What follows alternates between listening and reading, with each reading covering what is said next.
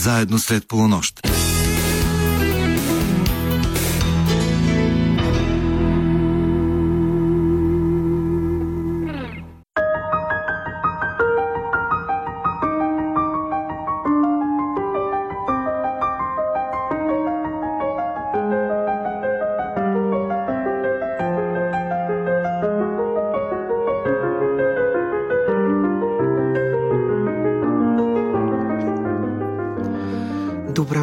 Слушатели!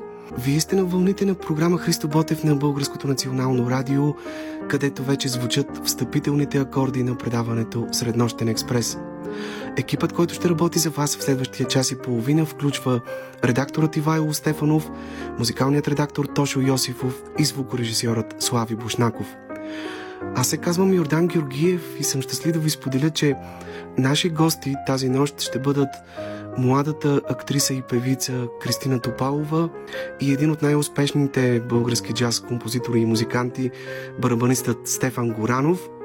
Ще си говорим за техният авторски стендъп мюзикъл 9 живота, който ще има своята премиера на 1 юни в Бар Петък, след което ще се играе и на други сцени в различни варианти, като по-камерен, по-мащабен, с повече или с по-малко музиканти, нещо за което ще стане дума в хода на разговора.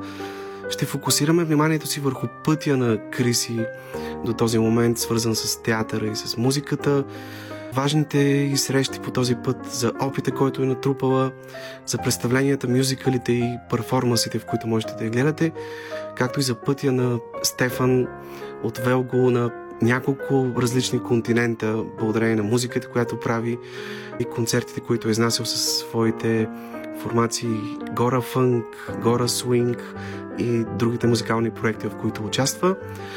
А в минутите след 1.45 ще ви предложим новото издание на кинорубриката Близък план, подготвено от актрисата Мартина Пенева.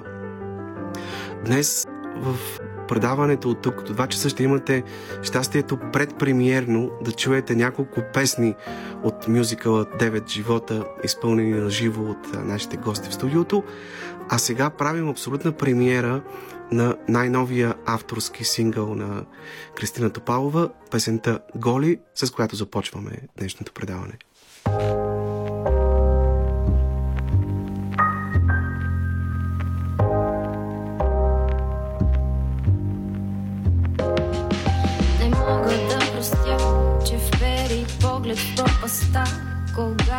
аз съм тук.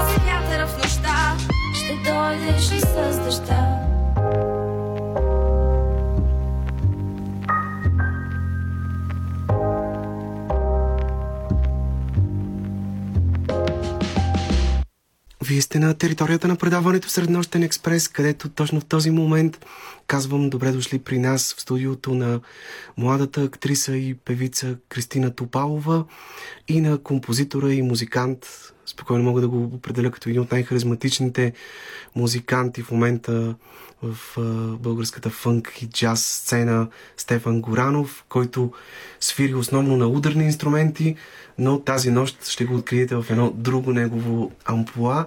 И така, здравейте, благодаря ви искрено, че приехте поканата ни. Сте тук. Здравей! Здравей! Много Веднага благодарим. бързам да кажа на нашите слушатели, че тук в студиото има едно пияно, заедно с прекрасния глас на Криси, така че на принципа на мисълта на Чехов, че когато на сцената има една пушка, тя непременно трябва поне веднъж да гръмне до края на представлението. В хода на предаването ще имаме възможност да чуем няколко изпълнения на живо на нашите гости. Нека обаче да въведем в началото слушателите постепенно в духа и атмосферата на това, което ви предстои и което е всъщност конкретният повод за тази наша среща. На 1 юни, т.е. тъй като вече сме 31 май, утре вечер, 1 юни, от 22 часа в бар Петък ще се състои премиерата на съвместния авторски проект на Криси и Стефан, авторското им стендъп музикално шоу, озаглавено 9 живота. Това е един изключително интересен експеримент, съчетаващ изкуството на стендъп комеди с музикални изпълнения. На практика това си един камерен мюзикъл, така джаз мюзикъл, ако можем да кажем, тъй като в основата е джаза, а пък вече всяко от отделните парчета гравитира към конкретен жанр, така има своя конкретна жанрова обагреност. Въобще нещо не е много интересно. Разкажете всъщност как се роди идеята за този проект. Ами, а, идеята се роди а, в а, бар Шрёдингер, където аз работя. А, всъщност не, не в бара, а вкъщи, но оттам тръгна всичко. А, ние празнуваме, аз работя там вече две години, като всеки втори уважаващ се свободен артист работя в бар. А, и те ни поканиха с Стефан да участваме в концерта по повод Нова година и казаха, на, нали, направете някой кавър. И аз казах, добре, нямаме много време, но ще направим кавър. А, след което си казах, защо да правим кавър? Нека да си направим песен. И ми се стори много забавно да направим нещо като химн на Шрёдингер или песен за котката Шрёдингер или за Шрёдингер. И почнах да мисля в тази посока. А, целият този процес ни беше изключително забавен и на двамата, и полезен, и интересен, и ни запали. А, и в мен се роди идеята за създаването на нещо много по-голямо от просто една песен. И в рамките на наистина на минути ми, а, в главата ми се построи 9 живота, 9 истории, 9 котки, а, стендъп, музикален, мюзикъл и така започна всичко. Всъщност, а това беше в края на миналата година. Тоест, самото заглавие Девет живота подсказва, че си се вдъхновила за този проект от любовта си към котките. Да. По някакъв начин. А, аз от, откакто работя в бара, някак си а, много започнах да се възхищавам на котките за едно или за друго и да намирам прилика в, а, в тях със себе си. А, Имаш ли котка вкъщи? не, нямам. като, бях, като бяхме малки, имахме котка на село. Тя беше женска и се казваше Кирчо. А, може би някой просто си е объркал пола. И много се забавлявахме с нея. А, и винаги, винаги съм ги харесвала до един момент, в който започна да ме е страх от тях. Нямам представа защо.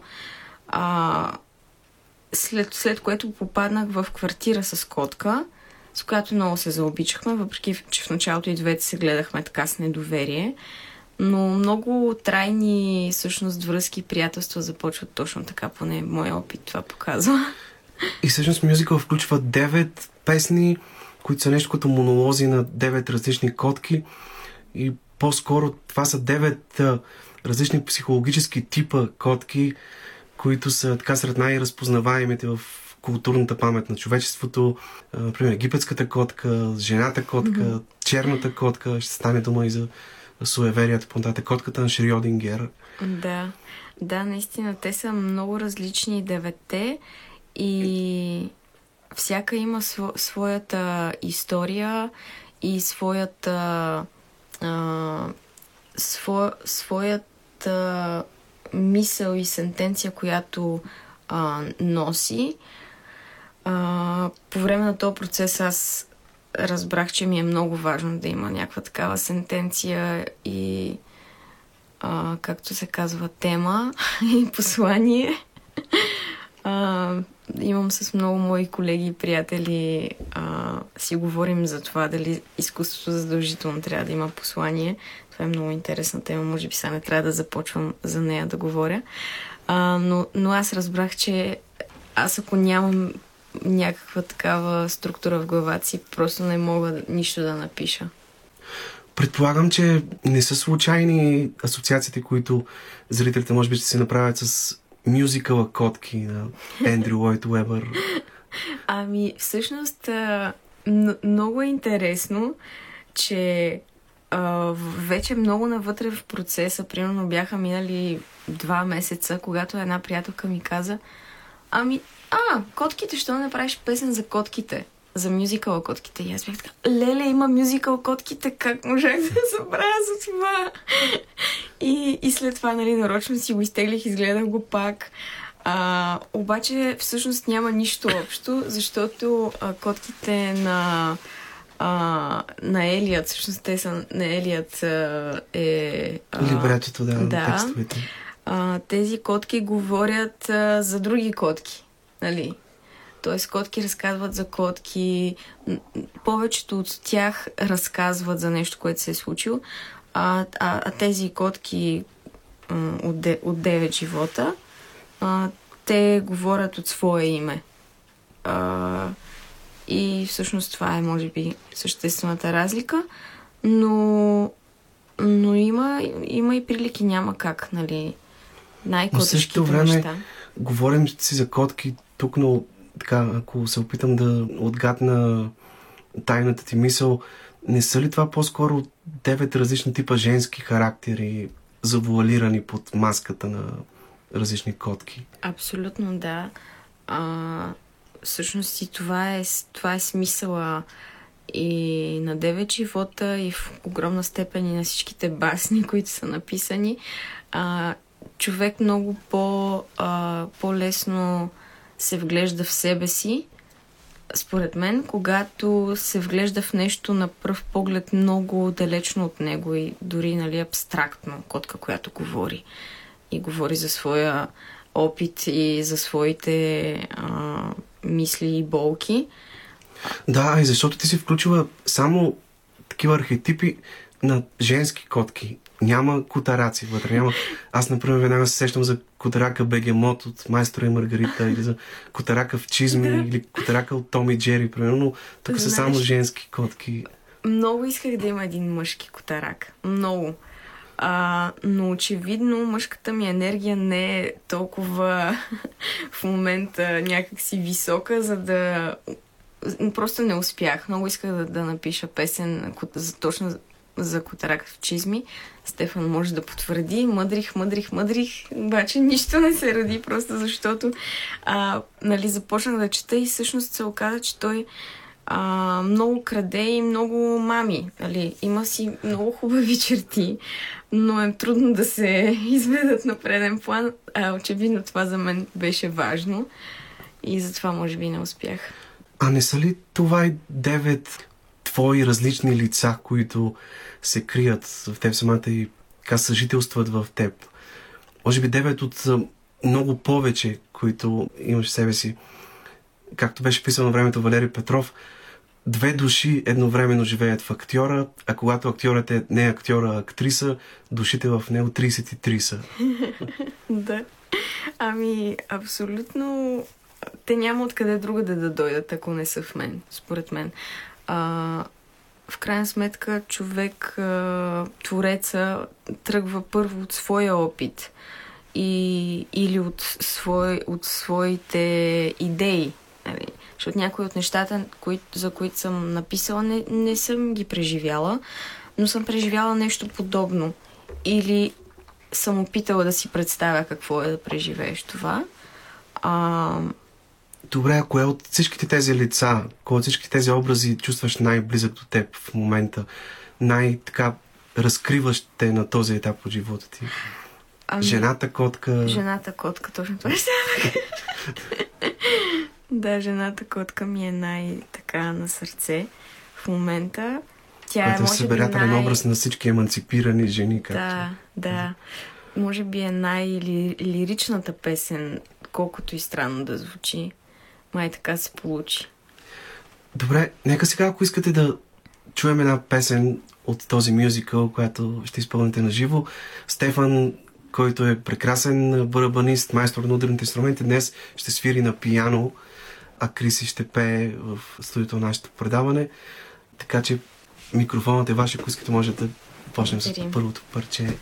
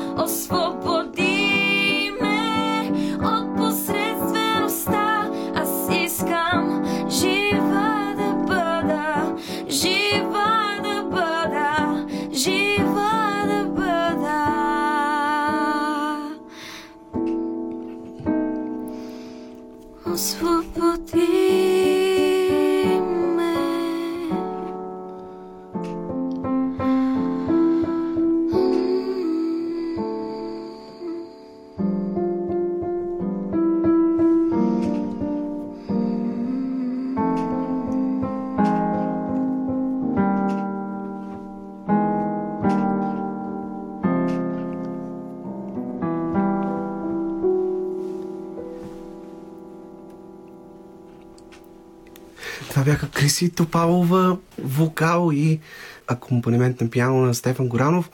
Една песен, всъщност, това е първата песен, нали така, с която започва мюзикъл. Ти спомена, че работиш в един бар, от който всъщност е тръгнала идеята за този мюзикъл. Да. Бар, чието име е свързано с един много интересен експеримент, известен като котката на Шрьодингер. Да. Сега, ако трябва да се опитаме да обясним този експеримент, рискуваме да влезем много дълбоко в дебрите на квантовата физика и механика. Но общо там идеята е, че не може една котка да бъде едновременно и жива и мъртва и става въпрос за един сложен експеримент. Слава Богу, доколкото разбрах, е само мисловен Да. експеримент, т.е. той Да. не му се е налагало да затваря котки в разни кутии, но Но е много интересно, ако си го представиш как би се чувствала една такава котка. Да, всъщност в Music има даже две песни на котката на Да. Шродингер, в които виждаме нейната гледна точка по отношение на този Да. експеримент. Да. А, това беше много интересно за мен да си представя а, такъв образ, който всъщност не съществува. А, всички говорят за него, но той не съществува. И да си го представя да се материализира. И то два пъти. Ти самата чувствала ли си се някакъв подобен начин, така се едно си в плен, затворена в някаква черна котия, като част от някакъв експеримент? Абсолютно да. И се чудя дали, не, дали всички така се чувстват или само аз съм се чувствала така. За щастие, вече не се чувствам много често така. Но пък много пъти съм се чудила, нали, съм си питала аз ли съм или не съм, както каза Стефан Вълдобрев. А, и въобще това, което се случва реално ли е. Но предполагам, че а, когато човек започне да осъзнава някакви неща, това са нормални мисли и всъщност а, те ни карат да си отговаряме на някакви въпроси за себе си и да се чувстваме по-в мир с всичко, което не е наред. Дори Добре, когато се чудим дали сега, сме. Тъй като не. искам да включим и Стефан в разговора, музиката е ваше съвместно дело, нали така? Двамата сте Да. са автори на музиката. Да. Разкажете ми малко повече за нея, всъщност. Въобще как композирате заедно? Разпределяте ли си парчетата, примерно, аз ще напиша това, това и това, ти другите или по някакъв начин се допълвате? Как се случва процеса? Ами, всяка е различно в общи линии, но а, основната идея си идва от Криси. Аз само а, как се казва а, помагам при завършващия процес. А, освен при котката на Шрьодингер, където аз бях започнала с една друга мелодия, но Стефан, докато аз пишех текста, а, това може би беше а, единствената песен, която по този начин се случи. А, и после ще кажа и за египетската котка, но докато пишех текста на тази а, котка на Шрьодингер, а, Стефан пишеше тази мелодия и след това се отделихме и той ми изпрати звукозапис. А той пише пианото. мелодии по твои готови текстове. Тоест текстовете са вече готови, след това създавате музиката или... Точно тази песен едновременно се случваха двете неща. И аз, и аз си пишех текста по една друга мелодия. След това а, нали, той вече беше измислил тази първоначалната а, интрото с, а, с пияното. И аз а, започнах да мисля в тази посока и така всъщност тази песен. Но всяка роди. песен има някаква такава връзка с различни жанрове. Примерно Да. в египетската котка има ориенталски мотиви, много Да. ярко изразени. С малко ще чуем един котешки рап ваш, който сте направили. Има една така по-метал песен, Да. такъв стил, който наистина е много интересно. А наред с песните, трябва да кажем, че равностойна част от този мюзикъл са и монолозите в стил стендъп, които Криси изпълнява права на сцената, защото жените са винаги прави. Абсолютно. Тук сега, понеже сме радио, може да си позволиш да бъдеш седнала. Но наистина е впечатляващо това, че ти си автор на всички тези монолози, нали, на текстовете на парчетата. Мгм. Ами, просто съм изходила, пак казвам, от моя опит и всъщност говоря за неща, които са ми познати и а, си мисля, че когато си ги споделяме едни с други и в разговор очи в очи с повече хора, някакси тези неща много по много по-лесно се преживяват и много по-нормално се приемат. А, става въпрос за примерно а, както е тази металската песен, нали, а, за насилието. Да. А, това е много по-лесно, когато а, го сложиш под а, знака на хумора също, защото тя все пак е хумористична песен. А вярно ли е, че Стефан е барабанист с неизживяна детска мечта да бъде пианист, а ти си актриса с неизживяна детска мечта да бъдеш певица? Ами, така се Така, оказа. да, има нещо такова. Ще видим дали ще И тук ги сега сбъдвате доизживеем. мечтите си. Лека по лека, да. Да. А, да, всъщност той ми каза в началото, че винаги си е мечтаял да бъде пианист в някоя група. И всъщност истината е, че той не е седнал да свири на пиано преди два месеца. От много време си свири и се упражнява, защото му е интересно. А, и защото той самия мисли музика, композира, освен, освен че свири на барабани. А, така че това беше много полезно за нашия процес. Добре, а ти определяш себе си в този мюзикъл като много добра актриса, малко над средното ниво добра певица и малко над средно интелигентна жена. Такава ли се виждаш наистина? Това ли е най-краткото CV, което Ами, би си честно написал? казано, не съм го мъдрила много този момент. А, така ми дойде естествено, нали, с малко с а, автохумор. А, и просто исках, главното беше нали, да изредя повече неща за себе си, за да мога после да направя смешката, която хората, ако дойдат на 1 юни или на 9 юни в а, а, На 9 юни в Славянска беседа Да, сте го играете в по-акустичен така вариант. Да, там ще сме само аз и Стефан и ще е по-интимно и по-театрално. Докато... Ще видите на живо как Стефан свири на пияно. Абсолютно, да. Много е добър. Единствения шанс този сезон. За сега, да. Но ти всъщност с това определение така отчиташ факта, че в момента актьорството е водещо при теб, че там се чувстваш най, някак си най-сигурна, най-уверена, най-добра. Да, факт е това и всъщност ако не беше така, а, според мен нямаше да мога и да напиша тези песни, защото а, аз ги гледам като монолози, като а, нещо, което е на пръв поглед, на, пръв, на първо място история, която, която искам да разкажа и да изиграя. Аз ти пожелавам един ден да играеш в мюзикъла Котките. Така тръгвайки от този мюзикъл ти. живота, да стигнеш и до мюзикъл на Ендрю Лойд Уебър. Всъщност ти в момента учиш магистратура поп и джаз пеене в музикалната академия. Точно така, да. Как всъщност реши да продължиш образованието си в тази посока и береш ли вече плодовете на този твой избор? А, така усещаш ли, че се обогатява музикалният ти кръгозор, вокалните ти умения? Ето чухме, че вече имаш и авторски песен. След малко ще чуем още една твоя авторска песен. Ами да, наистина чувствам, а, че това беше много правилно решение за мен. А, интересното е, че пак всичко тръгна от бар Шрёдингер. Явно доста съ- съдбоносен този бар за мен, се оказва. Там се запознах с едно момиче, с което направихме концерт. Тя всъщност е дъщерята на собствениците и тя учи в музикалната академия. И направихме с нея един концерт, а, даже два. Sugar and Spice а, беше с такива романтични, секси песни, а, кавари с група.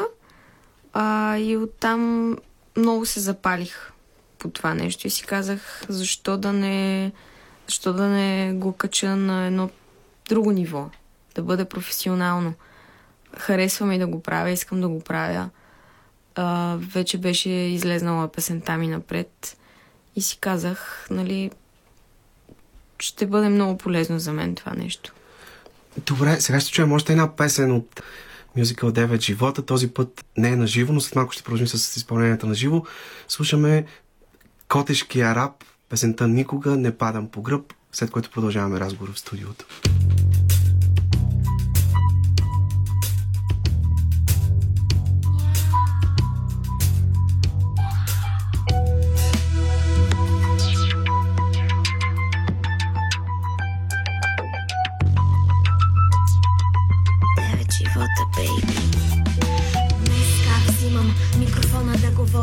На котешките теми, да те отворя от тук до Египет. Аз съм непокорна, от тук до Египет. Славата ми е огромна, дръж, защото ще ти трябва опора. Такава е моята котешка природа.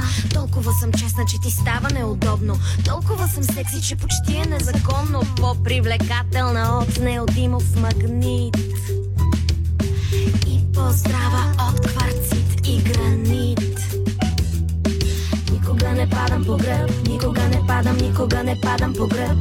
Мяу, никога не падам по гръб, никога не падам, никога не падам по гръб.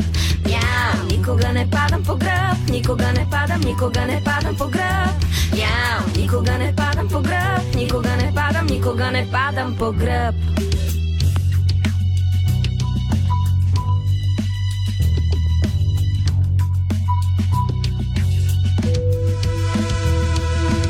Мюзикъл. Кучетата, има мюзикъл. Котките И кой е номер едно, няма нужда да спориме Фактите. Не говорят направо, крещят. Котката е номер едно всеки път. Ходя по пейки, катеря дървета. Чувам вятъра, чувствам вятъра. Стъпвам гордо с поглед вперен в небето. Чувствам вятъра, аз съм свобода Във всеки живот. Аз имам нов род А ти, дори да си куче, пак си мишок Котката си има стая, кучето на двора. Хората си взимат кучета, котките си взимат хора. Не ме е страх от тъмното, виждам всичко в мрака. Дори да ме намажеш с масло, пак ще падна на четири крака.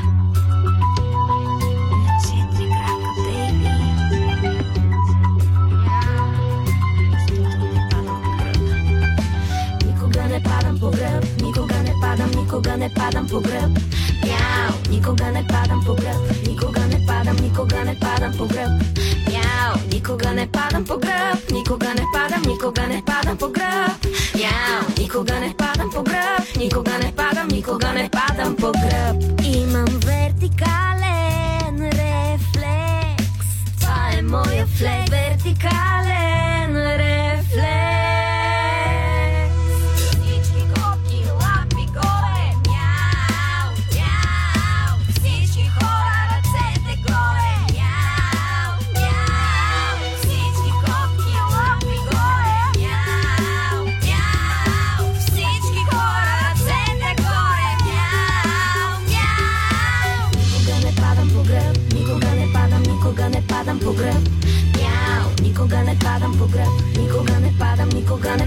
Вие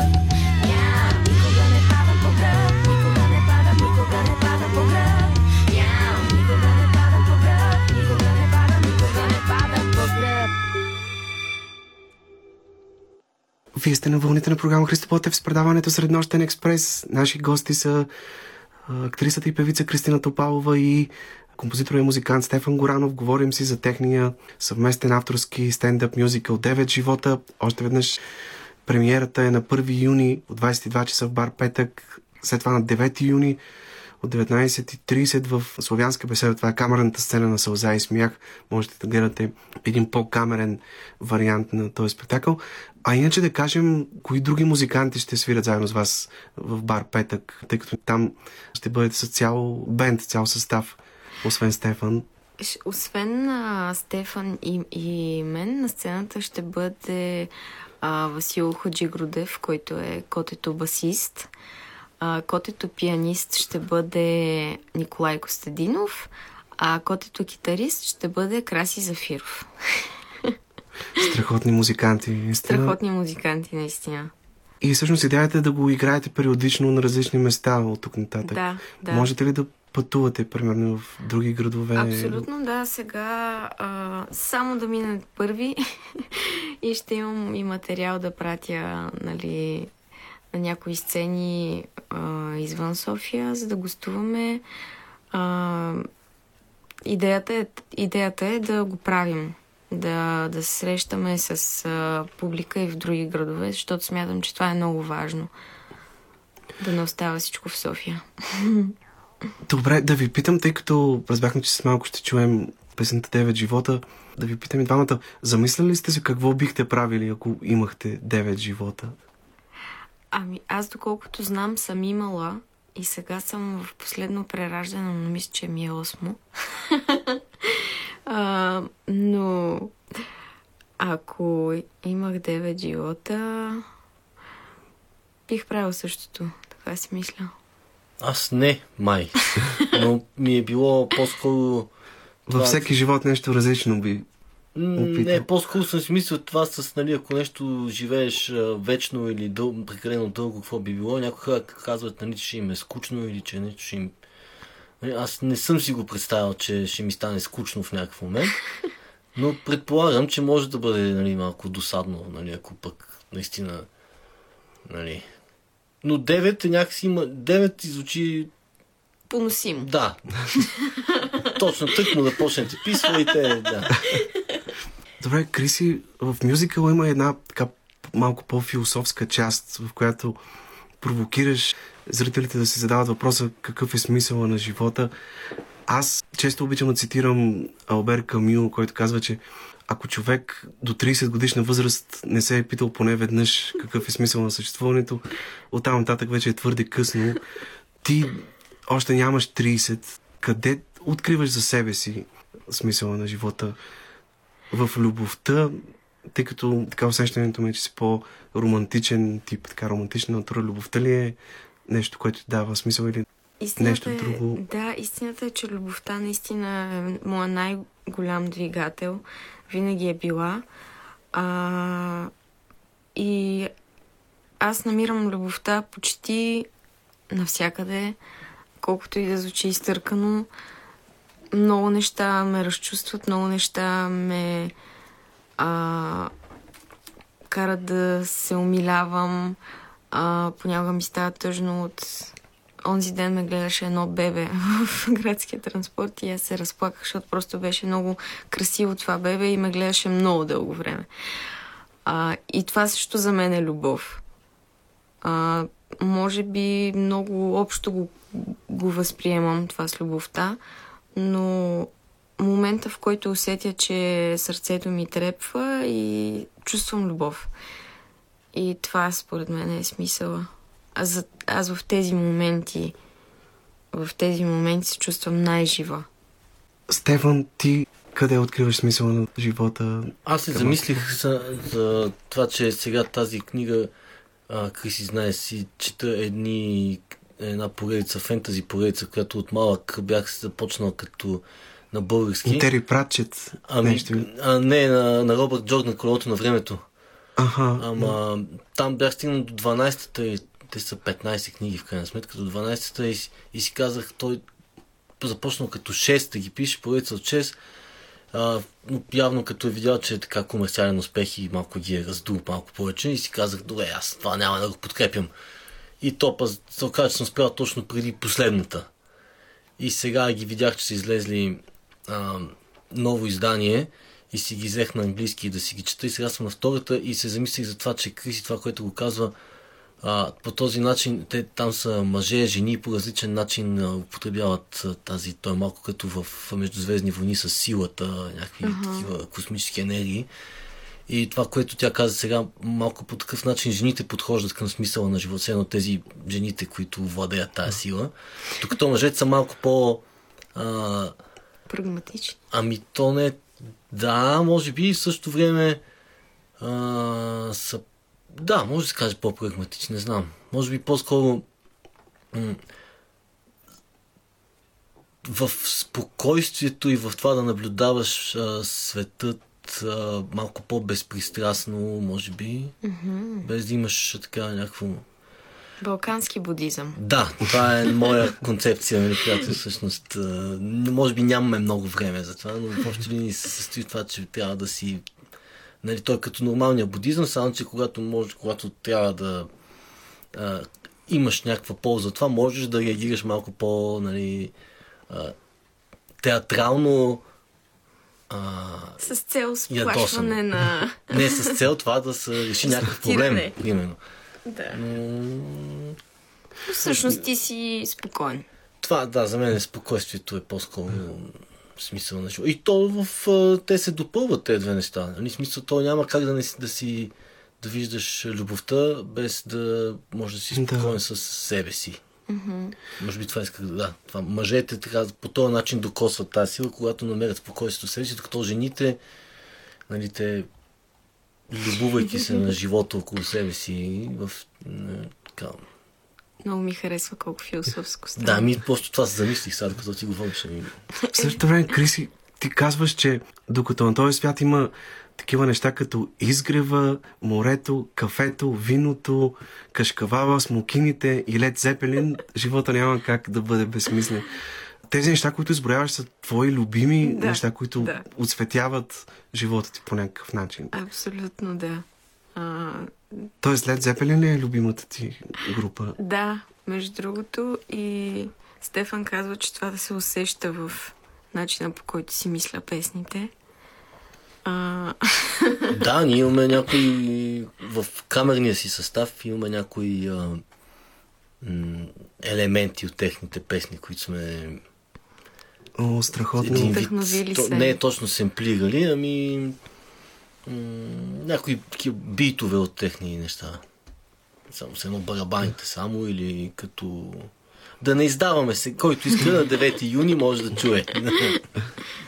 да. Добре, а ти понеже каза, че се определяш най-вече като жената котка, до каква степен се чувстваш еманципирана? И какво разбираш Ами- днес под еманципирана? Това е много опасен въпрос и аз сега трябва много внимателно да отговоря на него. А, чувствам се точно толкова еманципирана, колкото трябва да бъда. А, в смисъл, че съм уверена в себе си и а, се чувствам спокойна да взимам най-важните решения за себе си. А, не чувствам някой да ме ограничава. А, нали, освен аз самата, понякога. Това Имаш е ли проблем неизбежно. с взимането на решения? В смисъл, колебаеш ли се често преди да направиш някакъв избор? Само за най-малките решения, честно казано. Ти не си зодия везни. Не съм. А, водолей съм. а, но... Интуицията ли слушаш най-често? Тя ли е най-силното ти оръжие? Да, Такива? наистина, особено. А, Винаги съм я слушала, освен два пъти в живота си. Наистина, само два пъти и. И двата пъти. Само два пъти не си я слушала. Да, сам, и, и, и въобще не, не, не се получи добре. Беше доста а, травмиращо всъщност. Добре. Но, но това са важни уроци. Сега, ако искате, можем да чуем още една песен в ваше изпълнение на живо. Песента Девет живота, т.е. заглавната песен от този Да. мюзикъл.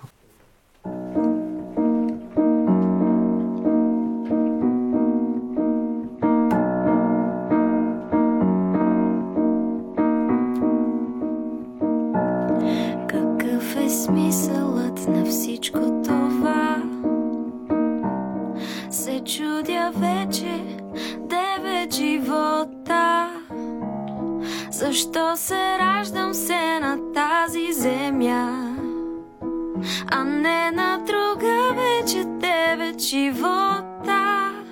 Защо от любовта боли? Защо не можем аз и ти Поне в един от девете Да спим на общо канапе Където аз на теб и ти на мен Козината да си ближем Тебе живота имам, защо самите, щом нямам теб, защо сами девет те. девет живота, мечтая за теб на моето канапе.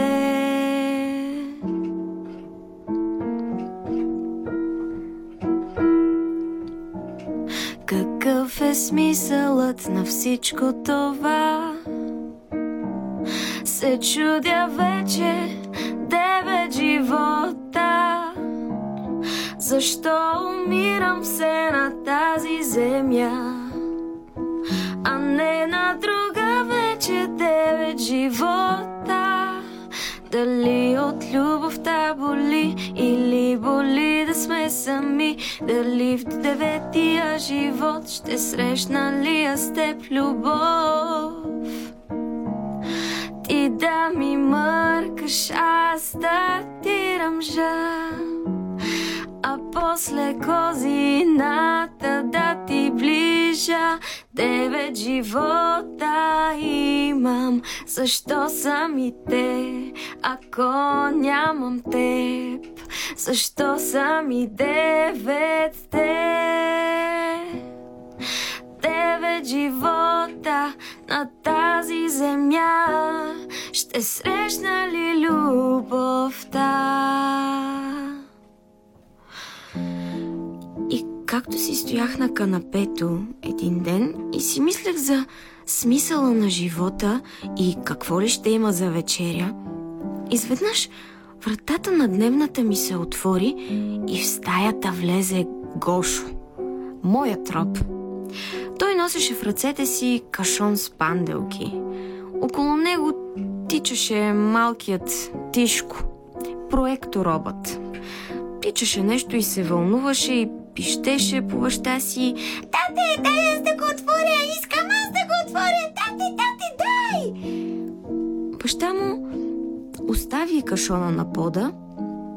Тишко дори не се опита да отвърже прилично подаръка, а с еднакво количество ентусиазъм и злоба, типични за едно 4 годишно ангелче, разкъса панделката, захвърли хартията във всички посоки, отвори кашона.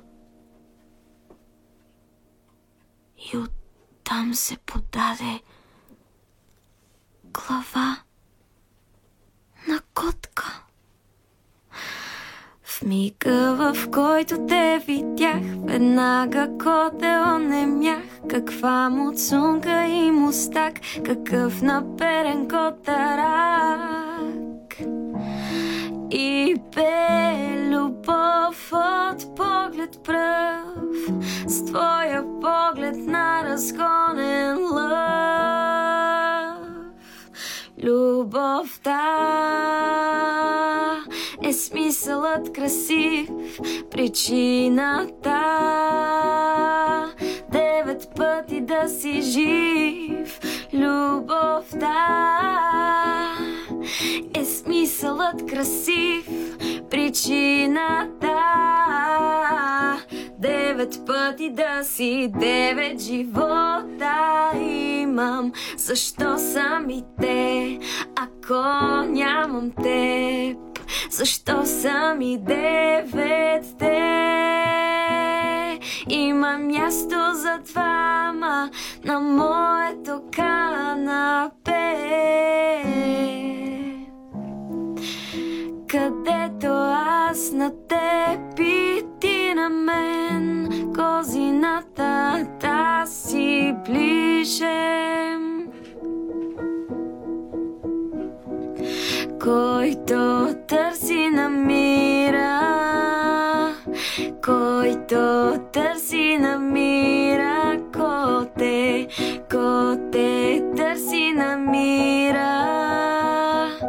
Коте търси намира, коте, който търси намира,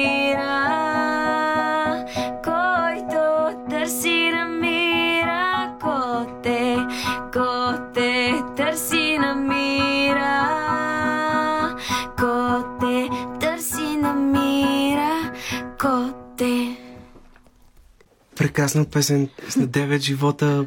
Криси Топалова и Стефан Горанов.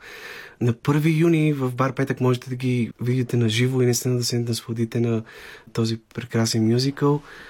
Ето тук има един котарак в тази песен. Да. е, да. Аз да. И, и всъщност тук идеята, нали, че за котките хората са роби. Хората Да. са техните роби. Да. Нали, преди малко чухме този котешки рап, където най-важното като всеки класически рап е да покажем, че нали, ние сме номер едно. Тоест, котките са по велики от кучетата, защото няма мюзикъл кучетата, но има мюзикъл котките. Абсолютно, да. Трябва, трябва да си има мото и мотото е никога не падам по гръб. Всъщност това е, според мен, особено а, като си артист и като си на свободна практика, трябва да се научиш на това нещо, според мен, защото отказът е неизменна част от твоя живот и те се ето, да. ежедневно. А, има ли, доколко така е биографичен този твой разказ, че един от най-трудните уроци, които е трябвало да научиш е да казваш не в живота Ами, си? той е доста биографичен, макар че не съм, не съм посмяла така да изляза съвсем, съвсем на показ. В песните, може би, малко повече излизам даже на показ, отколкото в а, фрагментите между тях. Ам, но иначе, да, има много, много биографични неща още от самото начало, като почнем. Пък и, и нататъка, всъщност отправната точка е пътя, през който аз съм минала и нещата, които на мен са ми останали като уроци, които искам да споделя, защото а, примерно аз, когато, когато ми се е случвало дадено нещо, не съм могла да го споделя и сега се възползвам от това, че съм по-уверена и вече съм го преодоляла и е малко по-лесно и, и може да бъде полезно на някой друг. А на какво отдаваш това, че е трудно да казваме не? На страха да не разочароваме другите, да не се покажем прекалено студени, лоши, нелюбезни Да. техните очи. А, има едно течение, аз го наричам а, лошо възпитание, което е това възпитание, което ни кара винаги да отстъпваме, а, винаги да се извиняваме, дори когато не сме ние виновни. А, някак си ни кара да се смаляваме а, почти винаги, без значение какво се случва. А, включително м- моите родители, колкото и да са прекрасни и да ги обичам, а, нали, се е случвало да, да ми казват, нали, сега трябва по-умния отстъпва, ти трябва сега да отстъпиш, нали. Такива неща. Аз, нали, му Имаш казвам... ли сестри или братя? Имам брат, да. А, с него сме много различни. А, но пък... А, Да, много защото ми е- обикновено ако се карате, примерно, ако имаш брат сестра и се карате, винаги това е по-умния отстъпва. Да Оттам е дошло да. най-вероятно, да. Ами и двамата сме умни. Не знам, и двамата сме отстъпвали, може би. А научи ли се да казваш не в професионален план? Да. Тоест да отказваш Между другото, роли, предложения, Да, това колкото и да е трудно, особено свободна практика. Наистина е трудно. И се научих и съм много щастлива и се опитвам да го демонстрирам и да си го упражнявам, да не го забравям. А, даже днеска ми се случи и бях много щастлива от себе си, защото обикновено ми отнема някакво време, нали, да, да взема решение. Тоест, аз, аз съм си го взела за себе си, но да, да дам знак на другите, че, че съм го взела, че то е не. Тоест не би приела всичко да играеш на всяка цена. Има, има някакви... Не би направил компромиси с твои вкусове, принципи, които те ръководят. Да, не бих. Не бих. А, все повече. Тя е много трудна, така, трудна тема, е, защото, за съжаление, понякога актьорите се принуждават да стигнат до там, че да правят компромиси с принципите си, което... Да, Няма случва се. Аз не съдя къде да- абсолютно никой. А, но в момента чувствам наистина голяма увереност в това, че не бих направила компромис. Може би и защото съм добила по-голяма увереност в, а, в себе си. Предполагам, че това има значение. А суеверна ли си? Понеже имате и песен за черната котка, ти самата до каква степен вярваш в Да. подобни суеверия? Много ми се ще да кажа, че не съм суеверна, но истината е друга. Кои са най-големите ти суеверия? Така? Или имаш ли си някакви ритуали, примерно, твой, преди да излезеш на сцена? Ето Имам, сега, преди да. премиерата в бар Петък, нещо, което трябва да Да, направиш. много е важно да не си режа ногтите в самия ден или в предния ден. да не се подстригвам в самия ден или в предния ден. А, някакви такива неща, да не си изхвърлям буклука, да си изям последната хапка. А иначе точно преди а, представление ритуала ми е просто да не ям поне 4-5 часа и да целият ден, ако мога да не правя абсолютно нищо друго, особено за премиера.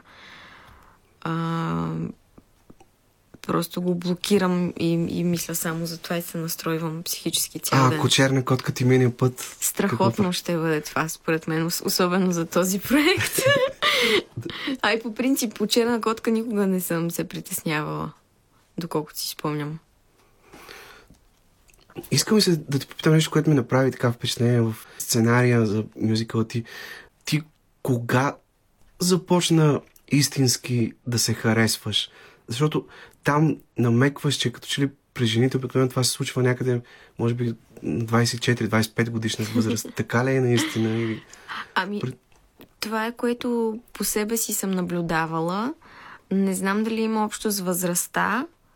По някакъв начин, вероятно, има, защото човек, нали, оляга и си дава сметка повече за това какви ценности има той самия и а, се опознава все повече, обгражда се все повече с хора, с които той избира да се обгражда, защото малко или много а, нали, а, до едно време човек се обгражда с хората, с които го обгражда обществото, нали, в училище са ученици, на работа колеги, нали, в университета пак колеги и така нататък. И в един момент човек си има някаква среда или той сам си е среда. и това се случва понякога. А, и се опознава. И опознавайки се, започва да знае кой е. А знаейки кой е, а, той може да започне да се харесва. Защото според мен а, човек започва да се харесва, когато се опознава. А, ако не започнеш да се опознаваш, ти не можеш да започнеш да работиш по това да се харесваш. Ако не започнеш да работиш по това да се харесваш, не можеш да се опознаеш. Смисъл, Това е някакво такова странно, странно свързано. Не, не знам дали И това е да свързано разбера. някакси с самочувствието на човек. Тоест, в момента, в който се харесваш, вече не е нужно някой друг да ти казва, примерно, много Да. си красива или изглеждаш добре, ако ти самата го знаеш и го Да. усещаш. И според мен това идва отвътре навън. А, и може би грижата към себе си, а, защото, нали, докато сме на една възраст, някакси подсъзнателно някой друг се грижи за нас. А от един момент нататък ние започваме да се грижим за себе си. Дълго време не се. Примерно аз започнах късно да се грижа за себе си. А, и физически, и психически, и интелектуално и така нататък. А, и когато започнах да го правя, защото вече нямаше кой. и тогава всъщност започнах и да се опознавам и да се харесвам все повече. И така спомените ми са, че това почна да се случва като станах на 25-26 някъде. Но има хора, които сега наблюдавам и по мои приятелки, които са по-малки, при тях се случва и по-рано. Така че има надежда. А като актриса и певица, до каква степен се харесваш? До каква степен си критична към себе си? А... Даваш ли си ясна сметка, примерно, на какъв етап си в момента от развитието си, какво още може да се... Мисля, е? Да, мисля, че си давам ясна сметка, че не съм най-добрата певица, но не ми е и това силата.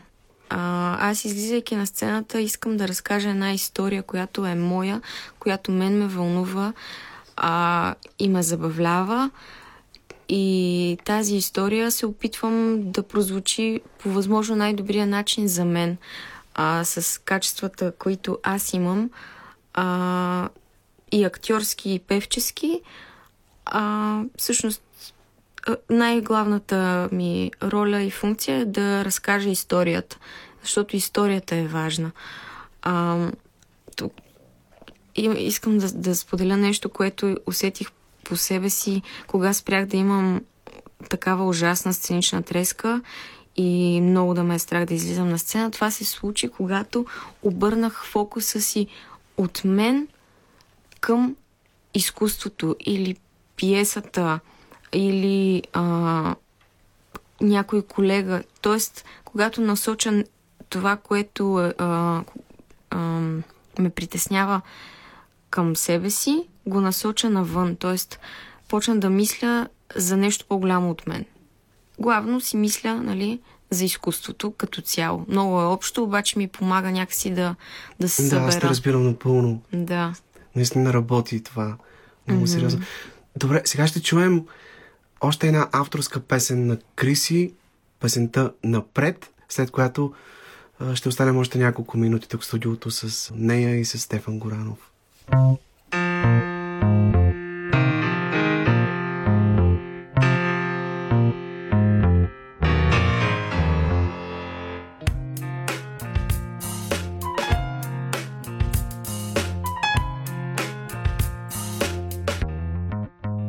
В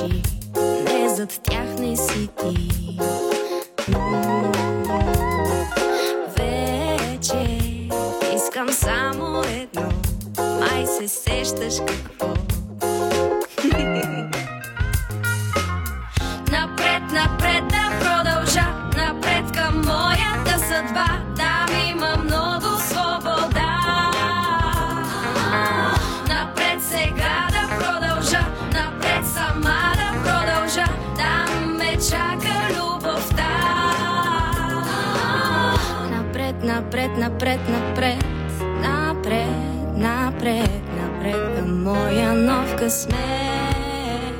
Напред, напред сега да продължа. Напред ме чака любовта. Напред, напред ще дойде тя.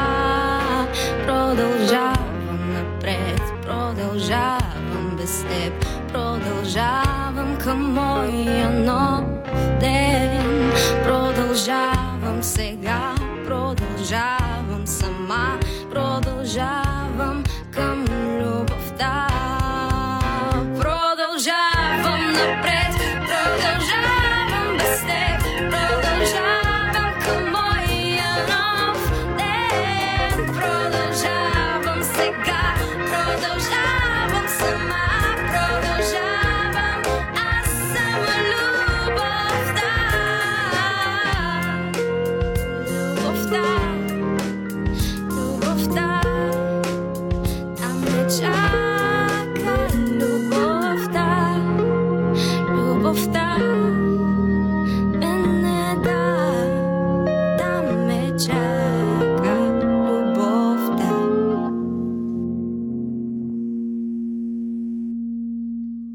предаването Среднощен експрес на вълните на програма Христо Ботев. Продължаваме още няколко минути разговора в студиото с актрисата и певица Кристина Топалова и композитора и музикант Стефан Горанов. Още веднъж повтарям, на 1 юни е премиерата на техния стендъп мюзикъл 9 живота в бар Петък от 22 часа. А преди малко чухме авторската песен на Криси напред, която вече в социалните мрежи можете да слушате там. Прозвуча преди това и още една песен, която пък те първа ще се появи. Пак не е авторска песен с заглавие Голи. Всъщност, Криси, имаш ли идея да се опиташ така да се заявиш по-сериозно и като поп-изпълнител на българската музикална сцена? А, имам идея, да, имам и желание, но не мога да мисля за всичко едновременно и сега съм се фокусирала върху този проект. А, наистина много мисъл и време а, вложих в него и любов. А, а иначе смятам, че нещата лека по лека си се случват, а, без да, да натискам нищо. Нали, действам си последователно, колкото ми позволява а, времето. А, но, но да, имам, имам желание, за, точно за това, нали, и започнах по-сериозно в тази посока да, да действам. А, иначе, да, всичко започна, може би, от тази песен напред, която а, моят добър приятел Румен Драганов и Румбаляка Мюзик, а, всъщност той ми помогна да я направим. И, и да, и това беше много, много хубаво също, че се случи, защото то едното води до другото. Ти си родена и израснала в град Кърджали. Доколкото знам, там започваш да се занимаваш с театър Да. в една местна театрална школа. Как се роди така любовта ти към театъра и решението да се посветиш на актьорското призвание?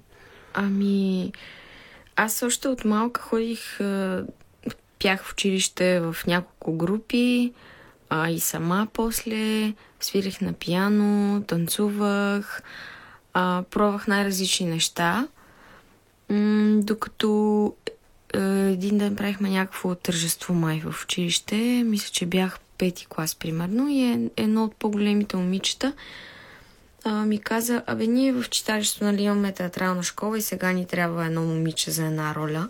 Точно правеха ние връбчетата. Това ми е най-първата пиеса. На колко години беше тогава? Може би съм била пети клас на колко години си? Шести клас. Ми 12, 11, 12, 11, 12. 13. Играх Юца. А, и просто много се влюбих в цялата тая Това работа. китайското връбче. Да. Аз всъщност, доколкото знам, ти участваше в едно много интересно представление, което Лиза Шопова Да. направи основно с деца в Да. Кърджилийския театър по пиесата Куковицата на Елин Ракнев. Но това ме довлюби, това представление. Там мисля, че процес. даже сценографията беше на Колю Карамфилов Точно и то така. точно малко преди той да почине, може Да. би последното, последната му работа. Докоснахме се до много а, много специален проект беше това. Много любов имаше в този проект. А, всички бяха много надъхани. а, музиката беше страхотна. Много се забавлявахме. Много добре танцувахме. Аз сега, като се замисля за ученици, просто сме танцували супер добре. И всъщност, колкото знам, самата Лиза Шопова след това те е подготвила за кандидатстването Да. изпити. Тя ме насочи е, към школата на Малин Кръсте в Младежки театър, а, което за мен също беше много, много, много ключово. Много неща от там съм научила от Малин и от всички преподаватели в школата. И аз всъщност 12 клас започнах да ходя в тази школа и пътувах всяка седмица до София. А, това също доста ме научи на, на търпение, на постоянство и на, на това, че с желание и любов нещата се случват.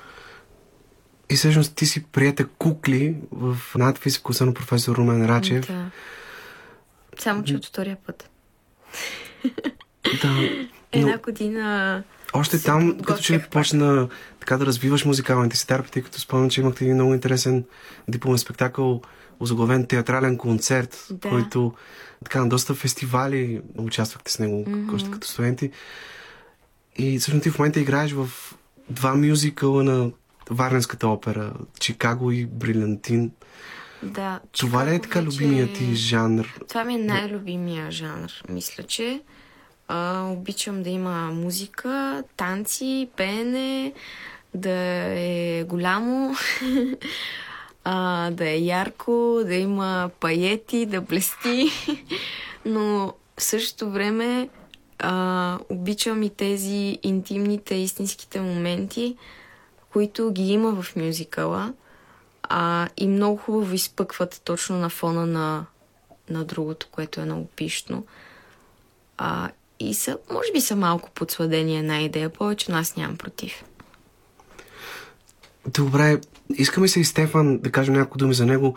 Стефан е човек, за когото се струва да направим отделно предаване, защото той наистина е изключително интересна личност, много сериозен музикант, концертирал къде ли не по света. Всъщност ти си завършил в Холандия, в Грионинген, в консерваторията Принц Клаус, там.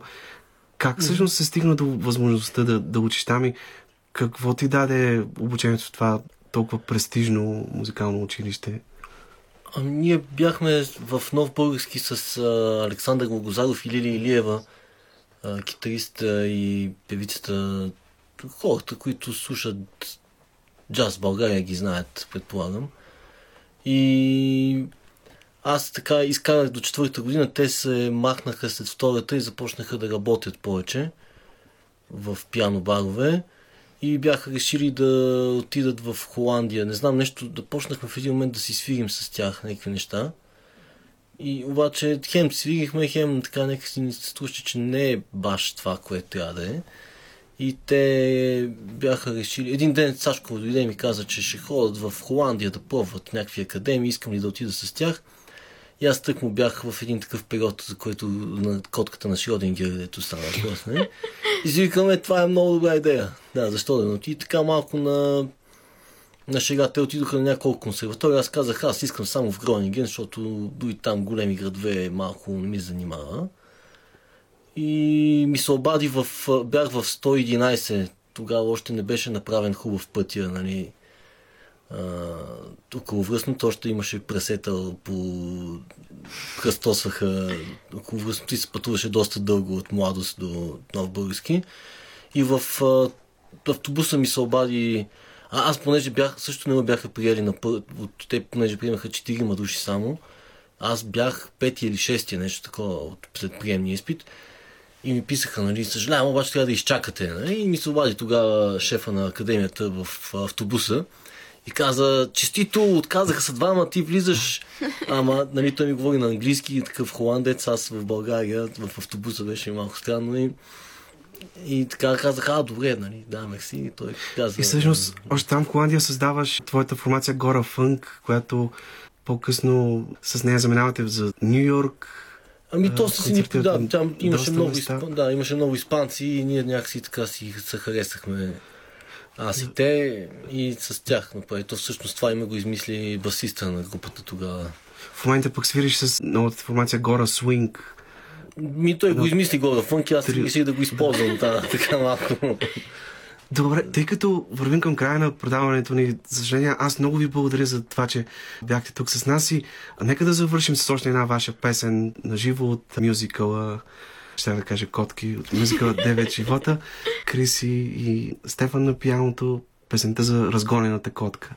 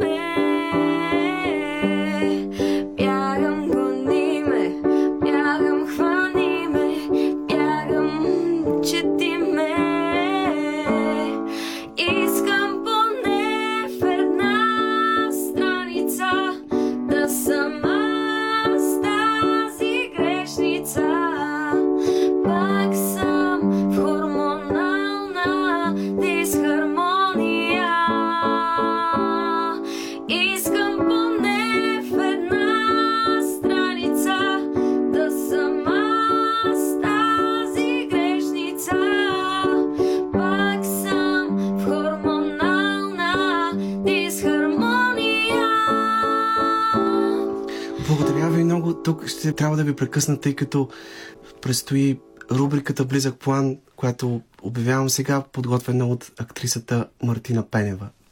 Добър вечер! Вие сте с предаването Среднощен експрес, а това е моята скромна рубрика Близък план. Това е нейното пето издание и днес ще си говорим частично за само два филма, но са два български филма и това не е малко.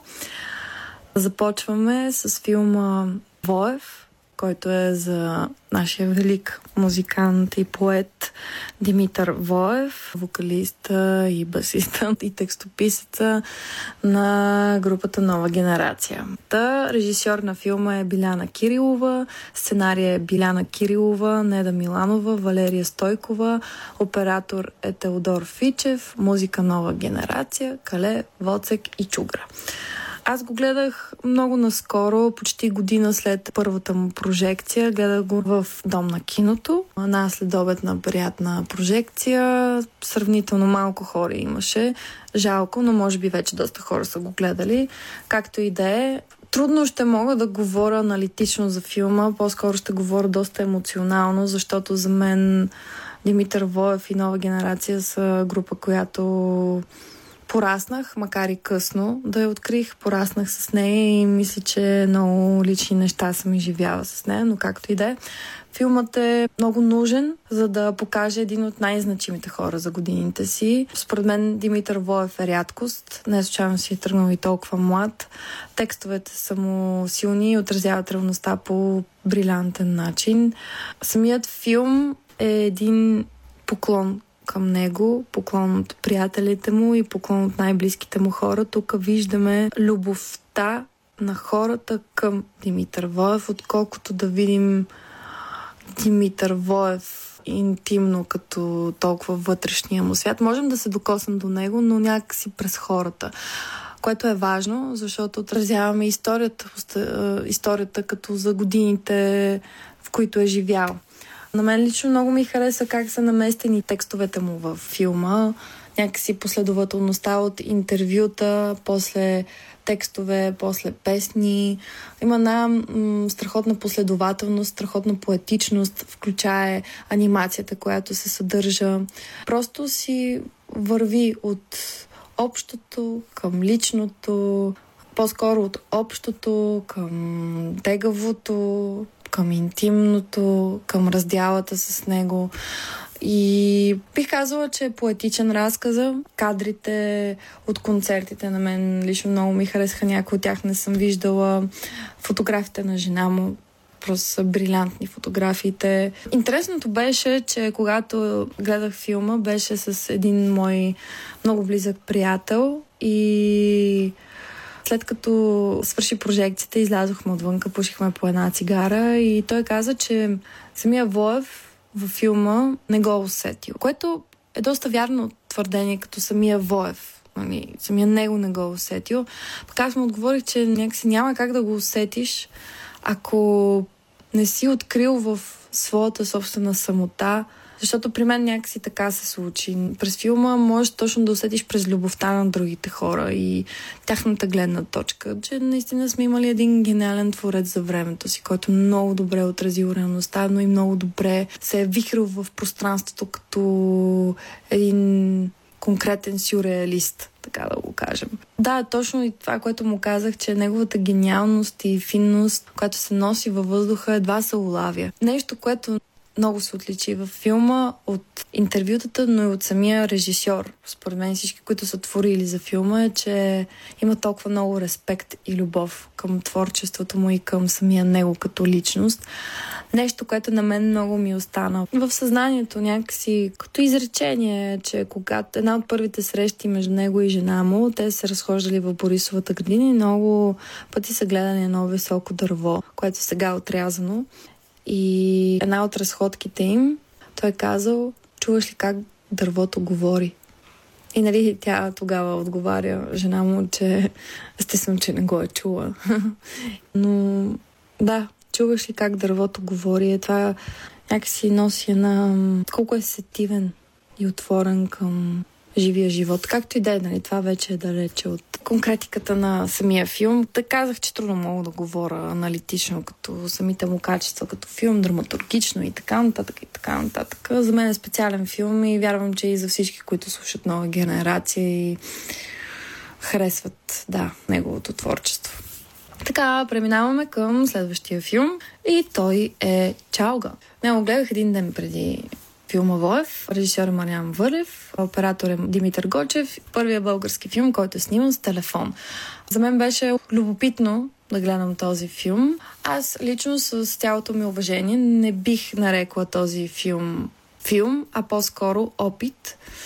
На момента ми беше трудно да го възприема филма и по-скоро изчаках малко да отлежи в мен и вече на следващия ден някакси започнах да анализирам пак в едно ускорение. Може би пак ще говоря емоционално, за което ми простете, но съм в Сатурнова дупка, на 13 юни имам рожден ден, така че може би всичко е емоционално. Ха-ха-ха-ха.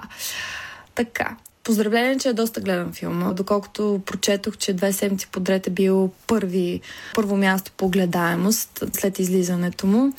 Прекрасно. Хубаво е наистина да се гледат български филми. За жалост, другият такъв най-гледаем филм е Байван, което нямам и намерение да го гледам. Но да, виждате как хората имат тенденция да гледат първо заглавието, колко е кечи, защото Байва, Чалга.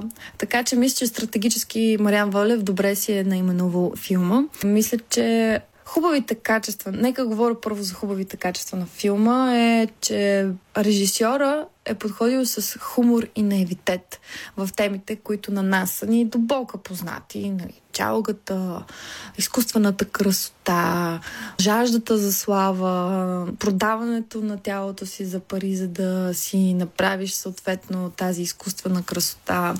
Това, че точно е подходил с хумор и наивитет е страхотно, защото тенденцията ни да правим тегави български филми, нали, това по-скоро отблъсква зрителя.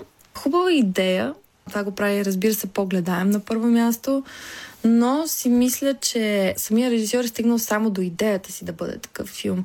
Реално ниво, аз като зрител, независимо какви филми аз съм гледал, какъв вкус имам, аз си мисля, че не се е справил с тази задача да бъде достатъчно убедителен. Мисля, че е така невистичен, че чак е малко нереалистично наивистичен. Има много пропуски в сценария, много нелогични неща. Разбира се, аз нямам нужда да гледам еди кой си как е стигнал от точка А до точка Б, възможно най-подробно, както по принцип правят българските филми. Хубаво, че се скипват точно тези битовизми, но също време аз не виждам логистично как този човек е стигнал от едно място до друго място.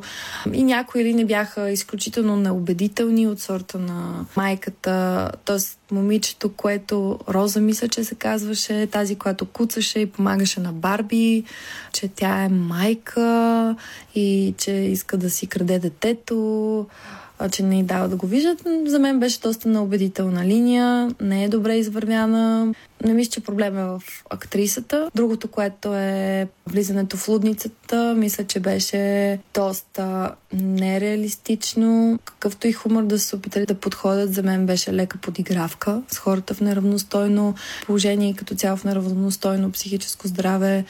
За мен по-скоро беше обидно и това не мога да го подмина. И този Fight Club момент някакси беше свръхна убедителен, с който всеки говореше на измислен чужд език, което трябваше да е смешка, ама аз някакси не се смях. Звукът на моменти не беше хубав. И, нали, разбира се, начина на заснемане, какво да кажа, хубаво снимане с телефон, но на мен не ми хареса операторския подход.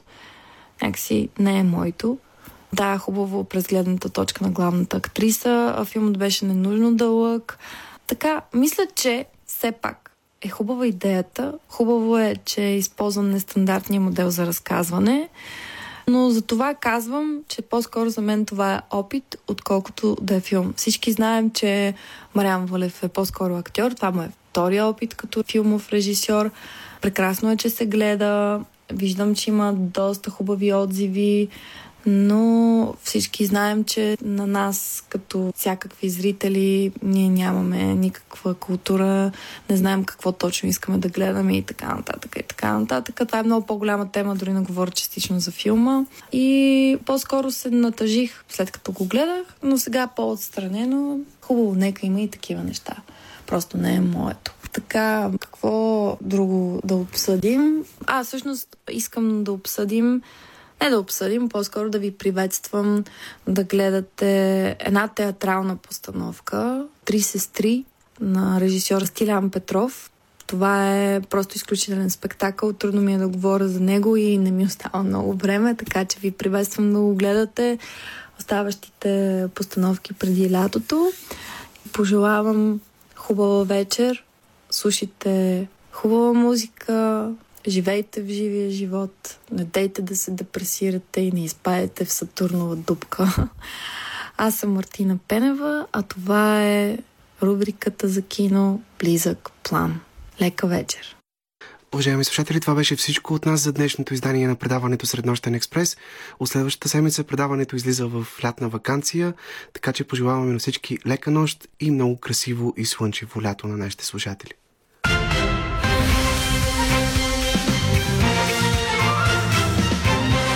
Българско национално радио. Програма Христо Ботев.